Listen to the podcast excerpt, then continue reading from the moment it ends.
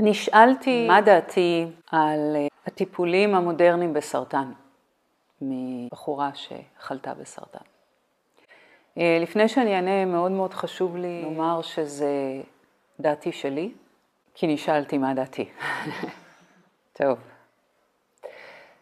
יש לי הרבה מחשבות על אה, מחלות הסרטן, מחלת הסרטן, כי זה די מגפה. והרבה אנשים חולים עכשיו בסרטן, מילדים מאוד קטנים ועד אנשים מבוגרים.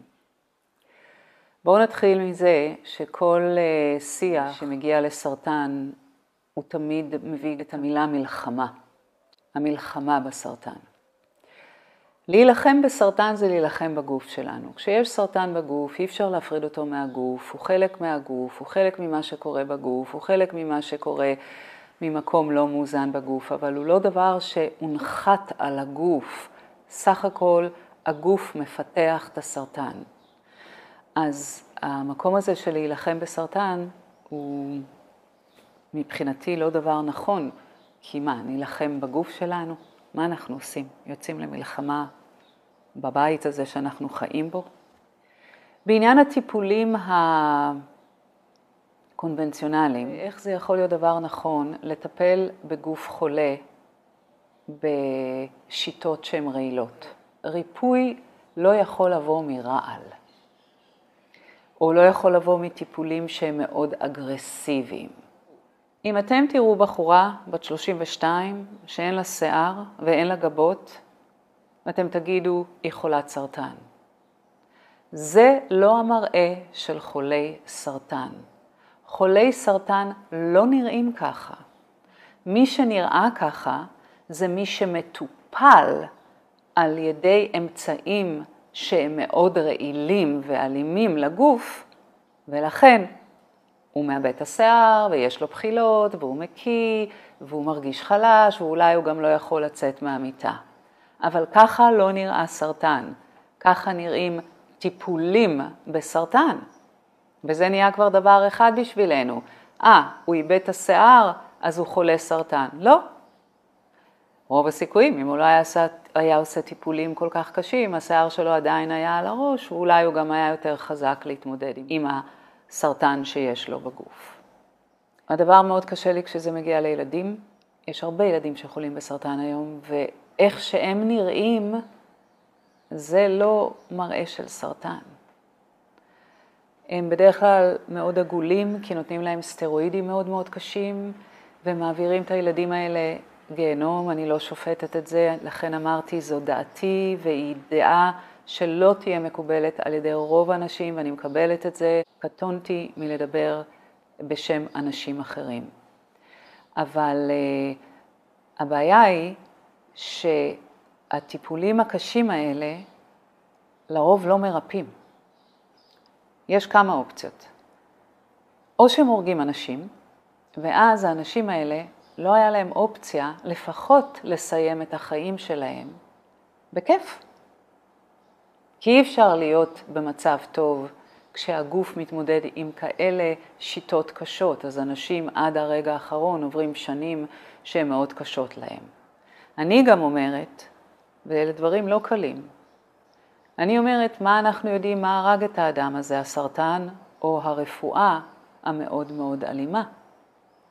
וכשאומרים לי, אבל כן, יש אנשים שנרפאים על ידי השיטות האלה, אם זה כימו וכל מיני הקרנות וכדורים ביולוגיים, אני אומרת, אולי הם נרפאו למרות הטיפולים האלה. כי אם אתם תראו הרבה חולי סרטן, שאין להם יותר סרטן והם עברו טיפולים קשים. מבחינת הרפואה זה הצלחה, כי אין להם יותר סרטן, אבל אף אחד לא מתייחס לאיכות החיים ולסימפטומים הקשים שהאנשים האלה ממשיכים להתמודד איתם בגלל הרפואה הקשה שניתנה להם. אז אין לה סרטן יותר, אבל יש לה דלקות פרקים מאוד קשות בגלל הכימיקלים, הידבקויות במעי, מיגרנות מאוד קשות. האנשים האלה ממשיכים לסבול, יש לי הרבה מאוד תלמידות שטופלו בסרטן על ידי אה, אמצעים מאוד מאוד קשים, ולכאורה אין להן יותר סרטן, אבל הן ממשיכות להתמודד במשך שנים עם דברים מאוד מאוד קשים כתוצאה מהטיפולים האלה. אני חושבת שהדבר הראשון שאדם צריך לעשות עם כל מחלה, לא משנה אם זה סרטן או כל מחלה אחרת, זה לעשות על זה דוקטורט. רוב האנשים נותנים את הכוח לרופאים. הרופאים מדהימים, רופאים מדהימים וצוותים מדהימים, אבל הם מטפלים בעיקר באנשים רק ממה שהם למדו בבית ספר לרפואה. וכל מה שקשור לסרטן, מה שלומדים בבית ספר לרפואה, זה מאוד מאוד מצומצם. יש הרבה טיפולים נפלאים בסרטן, שרופאים לא מקבלים את זה בגלל שהם לא למדו את זה בבית ספר. אצל רוב הרופאים, מה שנלמד בבית ספר לרפואה זה קודש הקודשים, כל מה שקורה מחוץ לספר הרפואה לא מעניין אותם.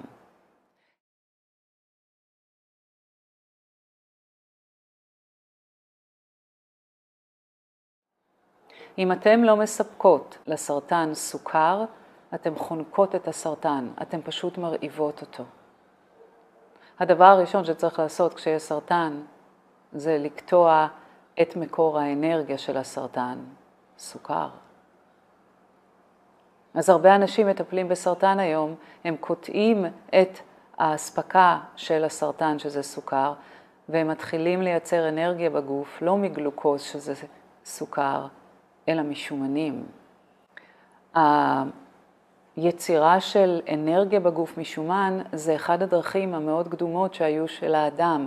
מאז שהתחלנו לאכול אוכל מתועש, התחלנו להתמכר לסוכר והרגלנו את הגוף לקבל אנרגיה מסוכר. זה לא המקור הראשוני לאנרגיה בגוף, זה מה שהיום אנחנו מרגילים את הגוף, סוכר. וסוכר זה לא רק סוכר לבן, סוכר זה גם פחמימות. אני מכירה הרבה אנשים שמתמודדים עם סרטן ופשוט שינו דיאטה, לא מספקים יותר לסרטן סוכר, עברו לדיאטה שהיא מספקת אנרגיה לגוף משומנים, והם רואים תוצאות מדהימות. אני חושבת שרוב האנשים שחולים בסרטן לא לומדים מה זה, וכל כך קל ללמוד. ואז אפשר להביא את השאלות הנכונות לרופאים. אבל אם אין לי מושג ואני בהדחקה, ומבחינתי הרופא יציל אותי מהסרטן שלי, mm, אני אולי שמה את כל הביצים בסלסלה הלא נכונה. אז זה הדבר היחיד שאני יכולה להציע לכם, כי אני לא אציע לכם איך לטפל בעצמכם בסימפטומים או אם יש סרטן, אבל אני אומרת, תהפכו להיות מומחים לסימפטומים ולבעיות שיש לכם. זה כל כך קל היום, תלמדו, תבינו. ואתם תראו שיש הרבה יותר אופציות ממה שהרפואה הקונבנציונלית בעצם מספקת לנו. אז לי מאוד עצוב בכל סיפור הסרטן, שא' מלמדים אנשים להתחיל להילחם בגוף שלהם, וב' שהרבה אנשים לא נותנים להם את האופציות, גם אם נגיד הם צריכים למות בגלל המחלה הזאת, לעבור את השנים האחרונות של החיים שלהם בנעימות. עד הרגע האחרון הם נלחמים על החיים שלהם, מתים בדרך כלל בבתי חולים, עם ילדים זה מאוד מאוד קשה, ילדים קטנים עוברים טיפולים שהם לא אנושיים בעיניי, ועדיין כמה ילדים קטנים חולים בסרטן, מטפלים בהם בשיטות מאוד קשות, והם בסוף מתים. אז למה לא לתת להם לחיות את החודשים האחרונים שלהם או את השנים האחרונות שלהם בנעימות? וזה נהיה השיח הרגיל של סרטן. לא נותנים לאנשים יותר אופציות ממה ש... הרפואה הקונבנציונלית נותנת, ואלה שיטות מאוד מאוד קשות. הן לא הגיוניות.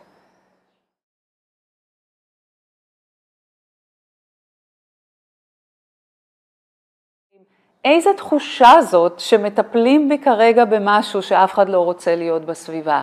הרי חלק מריפוי זה היחס שהאדם מקבל, שהרופא נשאר לידו בטיפול ולא בורח.